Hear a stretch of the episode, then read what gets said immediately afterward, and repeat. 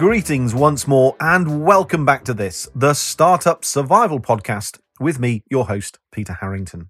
If you tuned into the first two episodes, you'll know this series' podcast theme focuses on entrepreneurial emotions. Entitled Strength of Feeling, Series 3 is an exploration into the way entrepreneurs feel. In the first episode, my special guest, Alan Donegan, shared thoughts on the subject of anger. Then, Dr. Claire Hookham revealed a few secrets about the world of surprise and how entrepreneurial thinkers can astonish and amaze. And in this show, I'm going to be catching up with the quite remarkable Steve Gwenin and quizzing him all about the issue of self belief. You should know, a couple of years ago, when I was travelling outside the UK, I was part of a group at a restaurant and found myself sat next to Steve. We chatted all night, but a few hours was never going to be enough. I knew I had so many other questions I wanted to ask him. Steve, I discovered, had a strong environmental conscience, and with an appetite for adventure, he's been deeply involved with social entrepreneurship projects for many years all over the world. And Steve embodies the value of developing self belief. Whether it's his stories of leading jungle projects, developing communities in wild and remote places, working with women who've been abused and trafficked, or handling some of the world's most dangerous snakes, I'm sure you're going to enjoy listening to Steve Gwenin. But before Steve joins us, it's important to consider and start unpicking this issue of self belief. To help me do this, I've delved into a number of resources, and to save you time, there is one that for me really stands out. It's a book called Personality Isn't Permanent by Benjamin Hardy. The subtitle encourages you to break free from self limiting beliefs and rewrite your story. Be assured, this is not another pop psychology read. No. Hardy's text makes a number of key points, not least the fact that as humans, we decide who we want to be. Contrary to popular belief, our personalities are continuously evolving, and the author takes no prisoners when labeling the multi billion dollar personality testing industry as pseudoscience. To back up his claims, Hardy quotes key studies and also the work of psychologist Daniel Gilbert from Harvard University. Gilbert's research examines how young people's interests, goals, and values changed in the previous decade. His work also showed that for most people in the study, things changed a lot.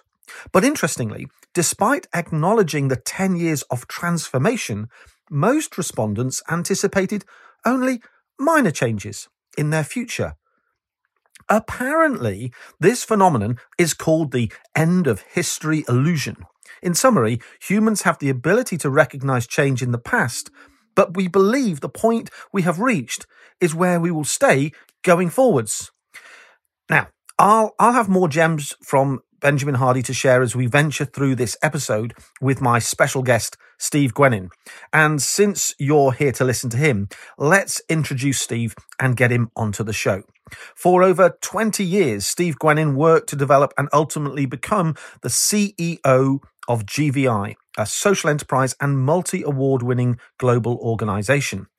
Steve has been at the heart of hundreds of personal and professional development programs, many of which have been in wild and remote areas, but all with a mind to develop people and help them find greater self belief. Steve, I believe you are currently out in Cape Town. Delighted you can be here and join me on the Startup Survival Podcast. Hey, Peter, it's a real pleasure to, to be here. now, Steve, before we get into your story and your thoughts on self belief, can we take a moment to go back to that restaurant conversation I mentioned at the start of this show? And in particular, the bit when you were telling me about your ability to handle snakes. Yeah, I wouldn't say necessarily I was I was happy, but it uh, it was, it was an in- interesting time. So we were running as part of um, a global organisation that I was running at the time uh, we were doing conservation programs in, in South Africa. And as part of those, we had paying volunteers come in and join in the program, and we were running uh, reptile handling courses.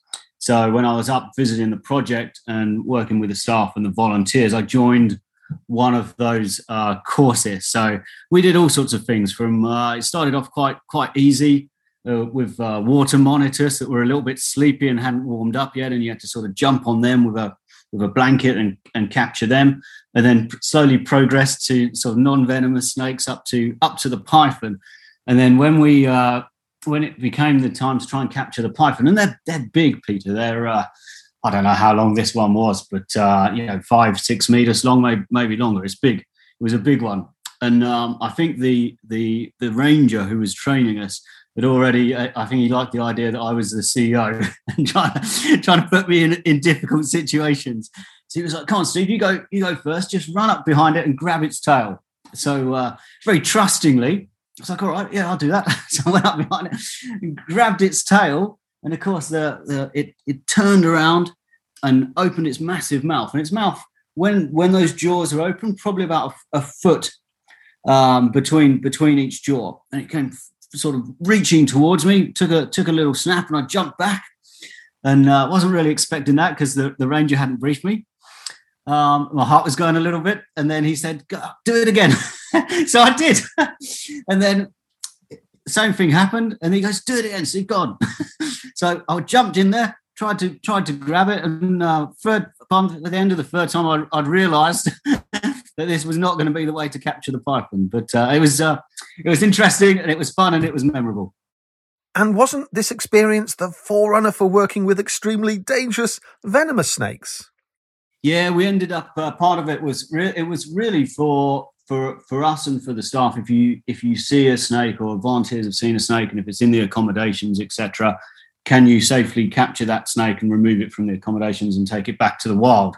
So uh, we yeah we worked with uh, spitting cobras and then ended up uh, with black black mambas, which uh, in South Africa are, are, one of the most lethal ones. So um, there was a tree full of black mambas, and uh, my my task and again, I had to go first as the CEO. My task was to go up to up to the tree with my snake handling tongs and uh, capture one of those black black mambas, remove it from the tree and uh, from the from the area in a safe fashion. But uh, it really didn't work. These ones ha- actually hadn't uh, hadn't been milked beforehand, so they were. I was a little bit. I was a little bit nervous, as was the ranger. I could tell. I think he put me off a little bit. But after some struggling, I got a black mamba down out of the tree and it, it was sort of swinging around and his head was coming towards me and he was trying to bite. And I think at that stage we realized, you know, maybe we push this, uh, pushing the CEO as far as we should go at this stage. But uh, all great learning and great memories. First hand experience, Steve. What a way to challenge our understanding of our own abilities and our self belief. And Steve, you want to talk about this issue. Can you share why self belief is your chosen subject for this podcast? I think for the for the basis of, of this podcast and this series and and um, sort of personal identities that are that are essential um, for entrepreneurs, self belief has got to be it's got to be one of the biggest ones. I think as entrepreneurs, we we constantly, as leaders, we constantly come across new challenges, things we haven't faced before, thing obstacles to overcome, and without a degree of self belief, we we stop, we procrastinate, we don't do anything, and we probably haven't even got the organisations started. So I think it's it's such a, a key sort of inner strength that you need as an entrepreneur. And then from my background working with younger people, people that are developing. I've, I've done sort of 20 odd years in, in personal development with young people, with older, older people. Um, I, I, just see it as such a key skill that people need. And I, I think without it, you don't take opportunities that come your way and therefore you don't get the, the results that you, that you want or the things that you're seeking. And you need some self-belief to be able to take those opportunities. Uh, okay, and in reaching that conclusion, Steve, can you give listeners a context of the kind of work you have been doing and the people with whom you have worked over the last 20 plus years? Yeah, sure. So, I mean, I, I started out going to Mexico when GVI was, it was really small at the time. Um, that um, with a huge amount of self belief, some of it perhaps unfounded, eventually went well after the first five weeks. Um, and there we were remotely living in a in a jungle base that we'd set up, um, and that had about 30, 30 people uh, between staff staff and participants. Um, that went well. Then I bounced over to to um, I think I went down to the Amazon and worked there for a bit. Set up a program in Costa Rica, in Seychelles, in Kenya, South Africa, some programs in Asia. Um, helped to set up a program in in Fiji. So I've bounced around quite a bit, which is uh, it's just given me so many great experiences and and challenges to go with them. And I guess overall, we've probably worked with about 30,000 people um, from all around the world, all, all, different countries, all different cultures. And that's not including the community members that we work with. So, including them as well. And we've worked a lot in sort of personal and professional development with the community members. It's, it's probably over 100,000. And what kind of work were you doing?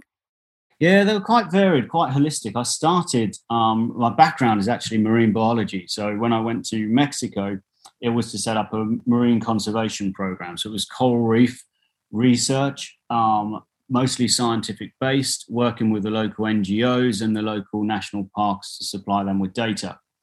We rapidly sort of became more holistic in our approach and worked in community development. So we were working with local poachers and giving them new skills to be able to access the tourism trade and the tourism dollar.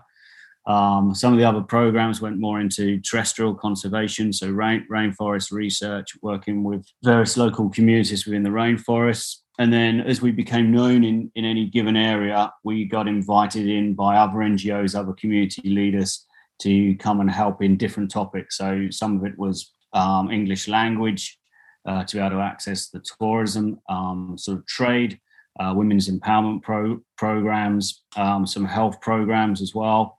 So uh, a whole range of different topics, and it's really at the at, at the request of the local communities and partner organisations that were that were present in the area. Um, if we thought we could uh, assist and help them to help themselves, then uh, we'd do what we could to, to give them a hand.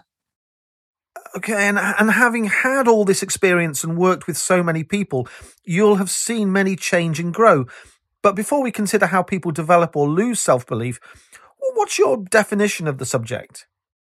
Yeah, I think it's it's really important at, at, this stage to talk about it because I think a lot of people confuse self belief with with confidence, and I, I see very much a, a line between the two. So self belief is more of a, an actual belief, something you believe to be true about yourself, about your identity. Um, so it's just that it's a it's a belief. It's formed through exposure, experience, information. Um, often it's formed when you're younger. Um, every every second, Peter, we get about 11 million um, different bits of information enter, entering our brain from what we see, what we feel, what we hear. And when when you're young, you're trying to make sense of all of that information. A lot of those decisions that you're making about the world around you and about yourself are, are subconscious. I think about 95% of all the decisions we make are, are, subconscious. So those decisions can be either sort of positive and can can help us or, or serve us, such as self-belief, or negative and hold us back, such as self-doubt.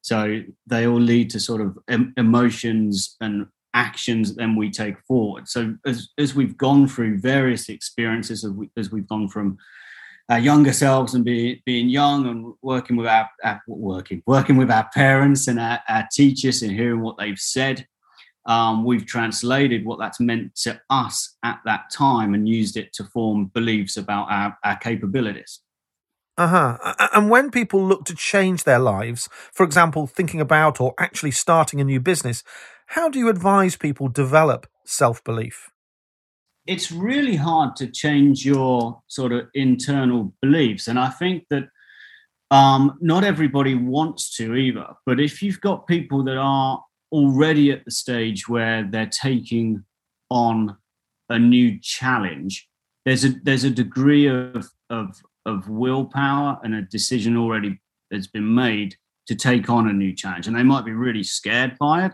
They might be displaying confidence, which is is slightly different. Confidence is Um, it's more of an emotion rather than an inner belief.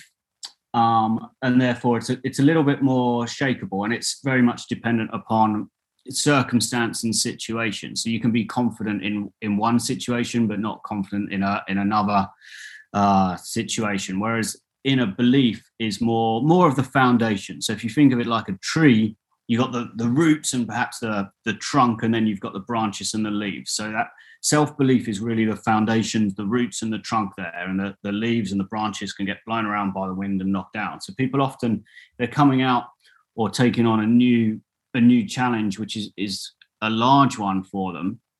Um, they might be displaying some confidence or, or lack of confidence in certain situations. Um, but if they've got that inner self belief, they're prepared to give it a go. Even if they're not confident about it, they're prepared to, to give it a go. Uh, okay, so to be clear, confidence and self belief are different things. Yes, yeah, yeah. One's one's an inner belief in your in yourself um, that you can overcome those challenges, um, and one is well, and confidence itself it's different forms of confidence. There's sort of two main types, but it's it's more situational and circumstance based. So, does this explain why some people who appear to be full of self confidence don't necessarily walk the walk when the moment of truth arises?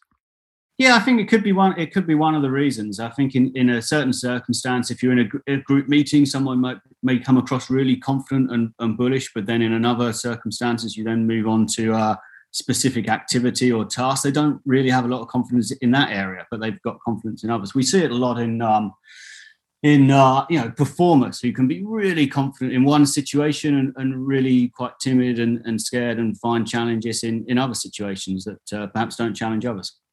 Uh-huh. Coming back, Steve, I can see how people develop confidence to do something because they develop skills, but how do they develop self belief? I think really the uh, if you want to change you, either your your your confidence, um, your natural confidence, or your your self belief, really, that it's it's the same starting place. It's the actions. So with confidence, um, you know, a way to think about it is that your thoughts lead to your emotions, and your emotions lead to your actions or lack of actions um, and then your results sort of lead back to further thoughts. There's a cycle, and and with self belief, there's a very similar cycle, and it's really your your potential, what you know, what you could or might do, is that leads to your your thoughts about what you're going to do, your actions about what you will or will not do, and your results. So if you're if you lack self belief, your potential is more limited, your thoughts are more limited, your actions and, and your results. If you have self belief, again, your potential is, is then much larger. Your thoughts are, are larger about where you could go, what you could do. Your actions will end up larger, and your and your results. Now it's really hard to change your your thoughts. We all most of us have, have had nights where we've lain in bed uh, worrying about something at, at uh, 2, a, 2 a.m. and it doesn't really change change anything. And it, we often say, I'll, I'll, try and deal with it in the morning. so it's the actions that actually is the easiest place to intervene and, and change something. And then that gives different results. And you start to see it. So it almost opens up a, a, a door, a new pathway, a new way of thinking.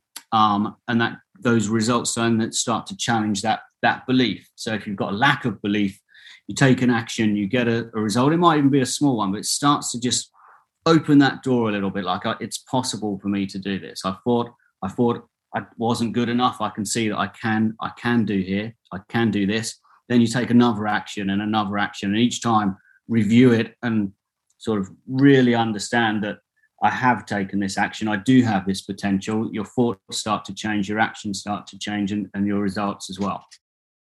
So, Steve, are you saying that if someone is not prepared to take action, the chances of them changing their self belief is really limited? Yeah, for sure. But it's almost it's almost the wrong way to to think about it. If I'd, I'd switch it on its head, if someone doesn't have self belief, yes, they're unlikely to take actions. But the way that they could get more self belief is to start taking some actions. that can be hard. People, people, uh, those beliefs are very strongly held. They've been developed you know, over over a lifetime, and um, when you have those beliefs, and we've all got we've all got different sort of beliefs that, that either help us, we're using the term self belief, so it's, it's relevant here, but it either helps us uh, or, it, or if it's negative, it holds us back. So we need to sort of challenge that. Think, is that is that actually real? And if if if when you do challenge people that have a bit of a lack of self belief, it's a really really held, it's a really strongly held be- belief, and you almost need to present evidence and and people will resist that when when they're getting this various information when their mind subconsciously has decided that they're not good enough or or they're you know they're not going to be able to achieve these things um, when they get new information they either delete it if it goes against what they believe um, or they distort it to fit into into what they believe um, so that that or, or they sort of really generalize about what that information that's coming away. They make it general so it's not specific and it doesn't actually apply or contradict what they believe. Steve's words remind me of my younger days as a volunteer outdoor instructor. The terror I witnessed on some teenage faces prior to a rock climbing session. Yet, in so many cases, these people went through a transformation of self belief, literally, as they climbed. Reaching the top, proud faces dressed in astonishment, smiles, and the occasional tear said it all. By taking action, people became different people. They overcame something they had previously not thought possible. The homegrown enemy of self doubt had been confronted and conquered. So let's get back to Steve on this issue. Steve, whether it's the thought of starting a business or doing something new and different, why do younger people especially struggle sometimes with self belief? It's almost always things that have happened. Think well, it's, it's based on their experiences, but it, within experiences, I'd include you know what's what's been said, and a lot of it has just been misinterpreted. It's information that's come to them that their brains played with and, and translated into one way or another. So um, a great, a, a, I mean, a really classic example is is parents telling their kids, and I've done this. Like I think we all, we probably all, most parents have. You know, don't don't do that. It's dangerous. Don't take that risk. This may happen, and that might be we're presenting them with a worst case scenario, not necessarily what's likely to happen, but that sort of information goes in, and then as we move forward, or as as the child moves forward, uh, there's more you know it's decided right risk is is bad really bad things are going to happen if i take this small smaller risk. So a big part of the programs that i used to run was actually really challenging that and we used to look at you know that we were working in jungles we were, we were working in remote communities in uh, you know supposedly dangerous places but they're just like anywhere else where there you know there's inherent risk absolutely everywhere. So it's looking at what what are the real risks? What what's really dangerous? How do we control those um, and sort of helping people to really uh, get a better sense of assessing risk and then controlling the risks that were there that fitted into the objective. So, as an entrepreneur, if you're really clear about your objective and you want to do this and you want to make it forward, you want to take those forward steps and develop that that company.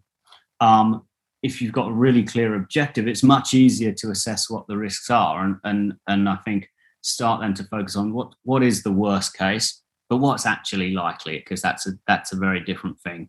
And then try and build the confidence to take small small steps towards that review them.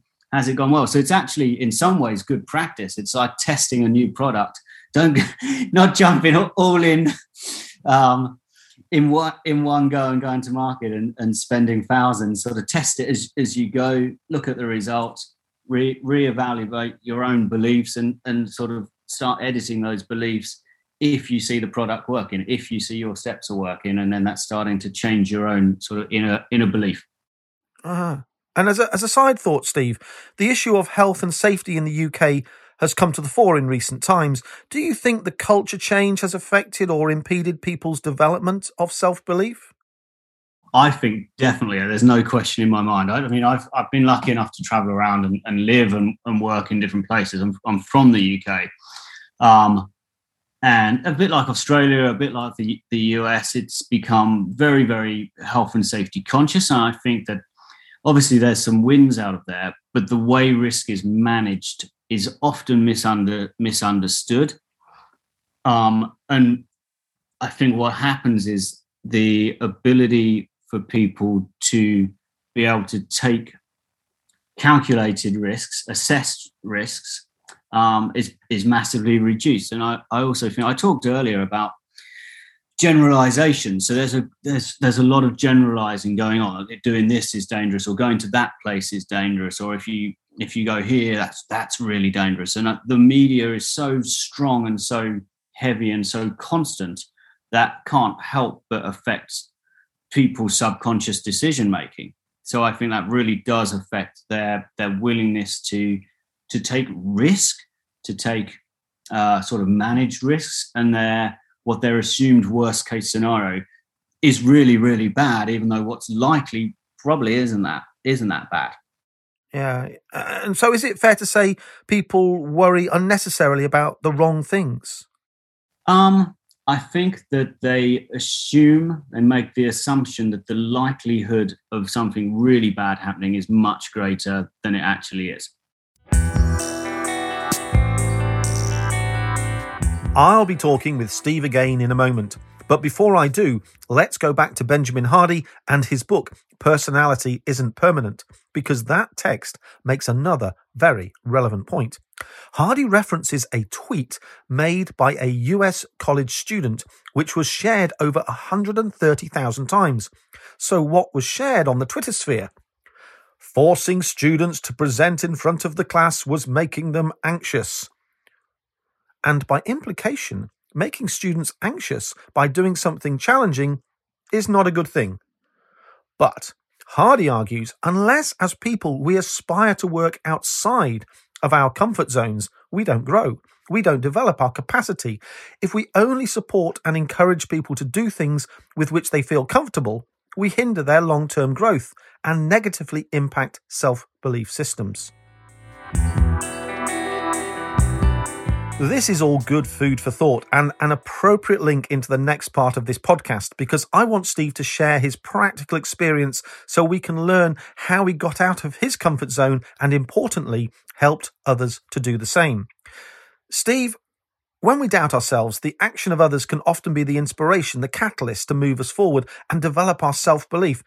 Does your experience in the field support this notion? Oh, I think a number of stories. Um, let me think of, of one. We had uh, we had a, a, young girl come out to to Mexico. Actually, I think that's maybe why I remember. It was one of my uh, one of my earlier volunteers, and she she turned up for a ten week program doing coral reef research. So she'd have to learn to to dive, identify all the corals, be on boats a lot, um, fill dive tanks, all, all of that sort of stuff. Um, she'd never snorkeled before, and she knew that she, she um, was prone to seasickness. Um, but her belief that she'd be able to get through it, like it, had been discussed before she came out, and she came out and and she did it, and she was hugely challenged throughout the time. She she, she was seasick um, a, a lot. The snorkeling was a bit of a struggle for her, um, but we did um, we did get her we just train her up in the scuba diving. She got out and she did coral reef research and she made it work. And I, I don't think I've seen many, many examples. I've seen lots, but that, that one really blew me away because it was one of the first times I'd really seen how much the programs could develop the the participants joining them. It wasn't why I I joined GVI. I joined very much for conservation and community development. And I, to be honest with you, I hadn't really it wasn't one of my objectives was developing the participants that was coming out, but it was something I took a lot of joy from, and and since so it's something I've actually really focused upon is is personal development of the community members, but of the of the participants joining the programs as well. Yeah, and, and Steve, thinking back to this young woman, what were the spurs that drove change? Again, it's it was it was step by step. Um, it was taking a, a small a small action like when we first got a snorkeling that was that was tough. Um, and it sounds like a small thing but it, but it, the circumstances are different for everyone. So when she, once she got the hang of that and she got through that um, that was great. And then when we took her out, out on the boat she was she was seasick for the poor girl a, a number of times. Um, but she started to adapt to that a little bit. Could uh, I'm going to say survive in tougher conditions, tougher sea conditions. So each time she got just a little bit more belief about what her capabilities were and what she was capable of or not capable of. And it, it, just kept expanding and kept adding to that. And we we sat down we made the point of sort of sitting down with her after each each even negative or positive experience and sort of saying right if it's negative how could we you know what did we learn from that and how could we approach it differently? So that that helps to sort of reinforce the, the confidence or belief that it can be done. And it, obviously if it was if it was positive and you're taking a good step forward again sort of reviewing that reflecting upon it and making sure that that that was really un- understood and going into that thought process. So this mentoring reflective role has real value? Yeah absolutely. I mean all of the all of the programs um, ended up, and I don't think we really understood this in in the early days.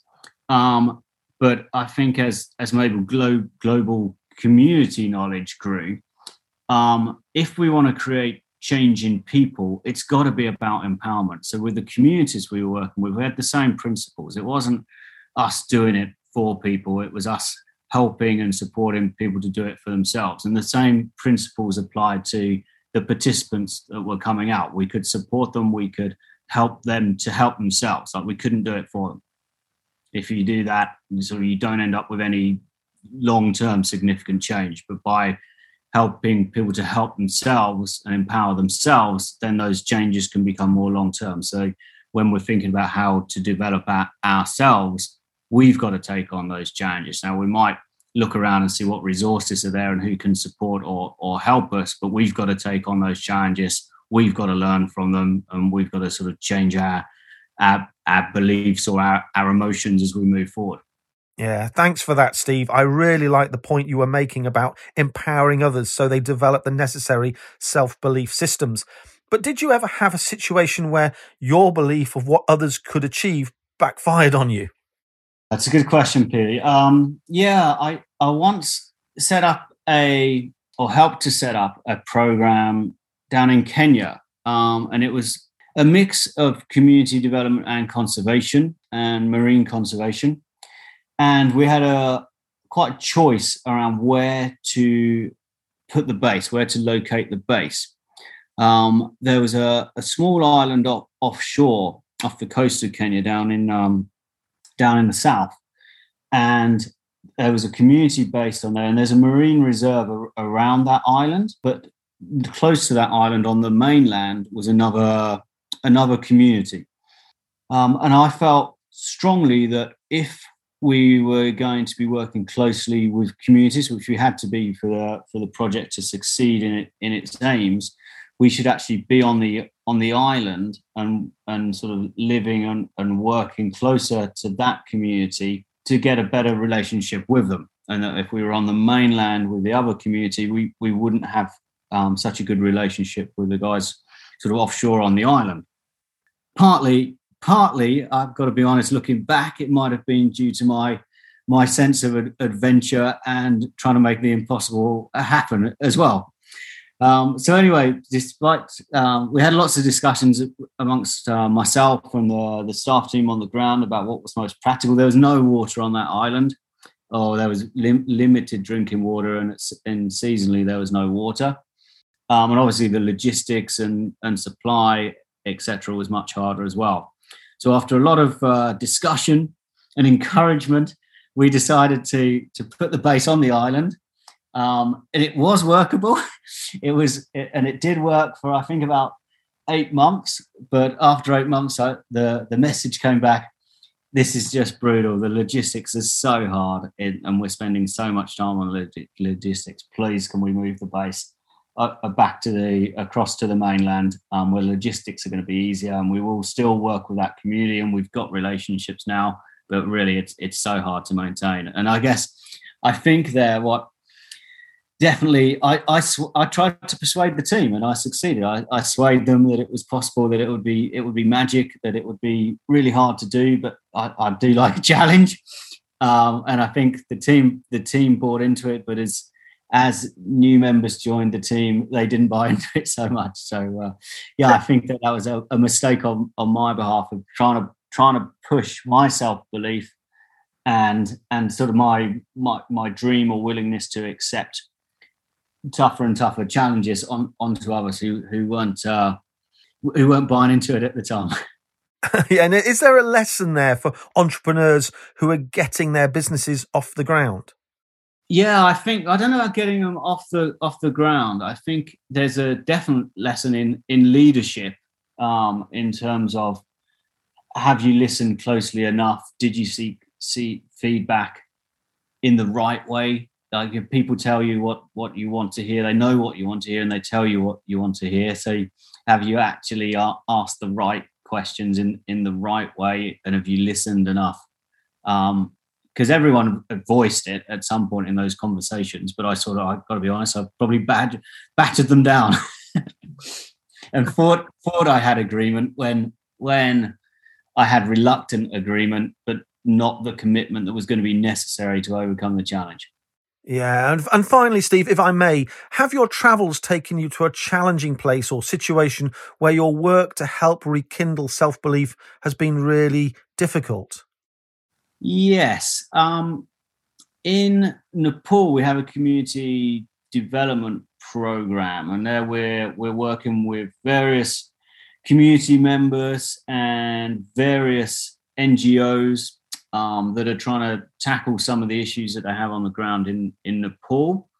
Um, and one of those NGOs is um, working upon human trafficking, um, which is an issue in in Nepal, um, and it's the NGO's a local NGO, and they're working really hard to address it. So we we don't actually work with people that have been trafficked them, themselves um, at that stage. But we do work with some with some of the staff, and there's one particular staff member that they have who has been trafficked herself. Um, so she obviously went through a huge amount of of, of trauma um, and, and abuse.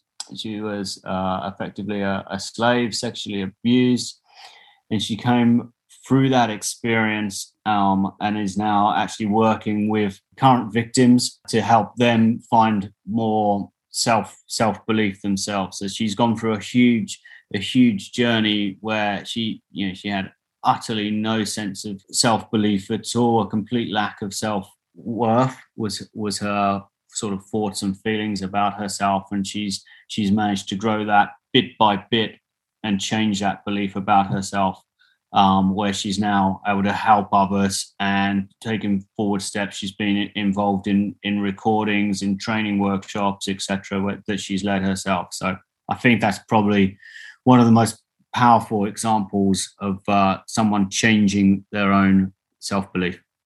Oh, I can't imagine the trauma she must have gone through.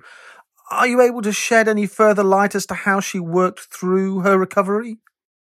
Not in huge detail. Um, obviously, support, I think, was a, a huge part of it. People showing her and and giving her effectively new evidence about about her her worth that pe- that people did care for her that, that she was worth something um, and that those small bits of evidence started to add up and then and then yeah literally just taking small steps about how she was treating herself, how others were treating her, and it's all just new information coming in and, and challenging those beliefs that uh, that she was holding as a result of her, as a direct result of uh, her dreadful experience. Steve, taking the last bit of this story and putting it in a startup context, entrepreneurs are often not good at asking for support, even though external help is often a critical key that opens the door to move us forward. To get support, you've got to be open about the fact there's a problem, haven't you? I think, rec- yeah, recognizing, actually being aware of of your belief, especially if it's one that's not serving you, being aware of that being willing to then to challenge it i think that that's you know being being aware of it is probably the most important first step because often the, the beliefs are so strongly held that as i think we talked about earlier that that uh, people are resistant to change they don't they almost don't want to change them because it, it's going to ruin everything you've you've believed throughout your life. you believe that you're you're not good enough to overcome something, or or you're not clever enough, etc. And you get all this information, so you delete it and distort it or generalize it and and reinforce that belief. And then when someone starts to challenge that or helps you to challenge it, people often re- really resist it strongly at, at, uh, initially.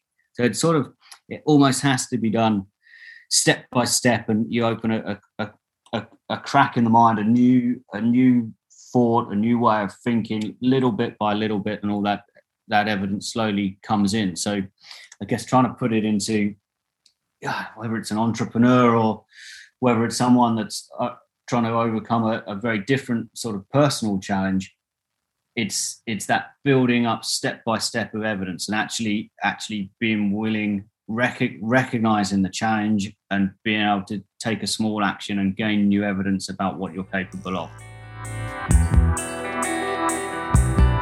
Listening to Steve talk reminded me again of my meeting with Professor Andy Penaluna in episode 1 in series 2. Professor Penaluna talked about the brain's speed and ultra efficiency. The brain doesn't like to use any unnecessary energy unless it has to. As a result, it is very easy for our brains to become lazy. Translated into the current context and what Steve is talking about, unless we want to actively work towards a change of thinking and a change of self belief, our brain will happily maintain the status quo. So, out of interest, do you have any further thoughts on this, Steve? As we talked about before, the 95% of the decisions that you make um, are done subconsciously. So then, if you need to take your more conscious brain and investigate what those decisions were and why they were made and whether they were right or wrong, that's you, that that uses a lot of that energy that you're talking about. Uh-huh. Now, Steve, it's been an absolute pleasure having you here, but I must ask you two final questions before I let you go. Firstly, we have talked about lacking and developing self belief, but can a startup, an entrepreneur, have too much self belief? And is that a dangerous thing? Oh, such a great question, Peter. Um, you do need a lot of self self belief. I think you need to either have it or or develop it as as you're starting a new a new company.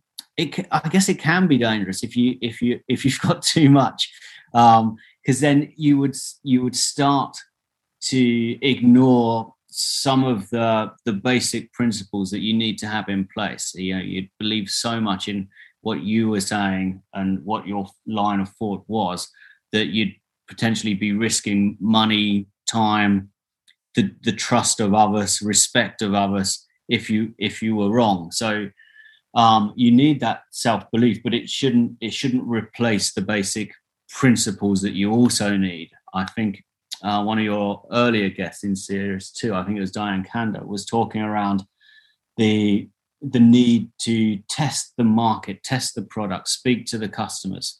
Um, and if it's the same with my mistake that I made when I with the island in Kenya, I, I didn't get the right feedback. I didn't hear it. I didn't listen to it. I didn't react to it because I believed that we could set up on that island and we could charge charge forward, and it, it was going to be really difficult, but we could make it happen and it would be great. And I think unless everyone else believes as well, that's going to be that's going to be hard to achieve. And if you're if you're wrong with your your self belief or the direction that you want to go, then yeah, it can it can cost you and other people time and money. Then you start to people start to lose lose trust in you and respect for you. Thank you, Steve. Through this podcast, you've shared so much from your work within GVI, and I'm also aware that whilst you still maintain ties with the organisation, you are now also setting up your own company, Surfers Life Club. And I'll be saying a little more about this um, before we close. Uh, but for now, I just have one final question I need to ask you. As you know, I, I give guests the opportunity to recommend a resource on the podcast subject. Do you have a book, a film, or any tips that you'd like to share with listeners? The most useful resource I've I've had has has really been the support network. So a number of mentors um, to be able to bounce ideas off and and and and talk about the challenges I'm facing and and help me to get the mindset to o- overcome them and to take them on. Um, and then in terms of tips, it's it's taking those actions. You can sit and procrastinate, or you can just take an action and move forward and develop that self belief as you go. Steve, genuinely, it's been an absolute pleasure and delight having you here on the Startup Survival podcast. Thank you so much. Uh, that's that's awesome. It's been great to be here, Peter. It's always uh, always good chatting to you.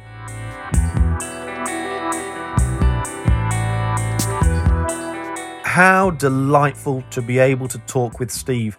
Definitely someone who embraces and tackles life as well as snakes with gusto and exuberance. If you enjoyed listening to Steve's global adventures, check out GVI, the experiential education organization he helped to develop over 20 years.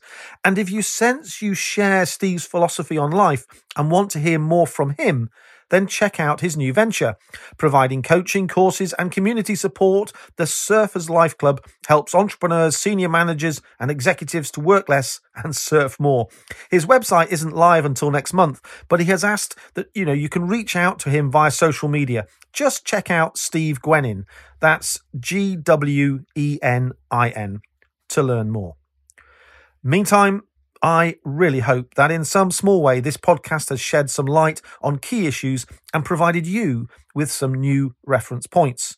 Of course, if you think you have valuable insight to share on a specific emotion and you are listening to this podcast in the early months of 2022, then you may be just the person we are looking for to feature on this show.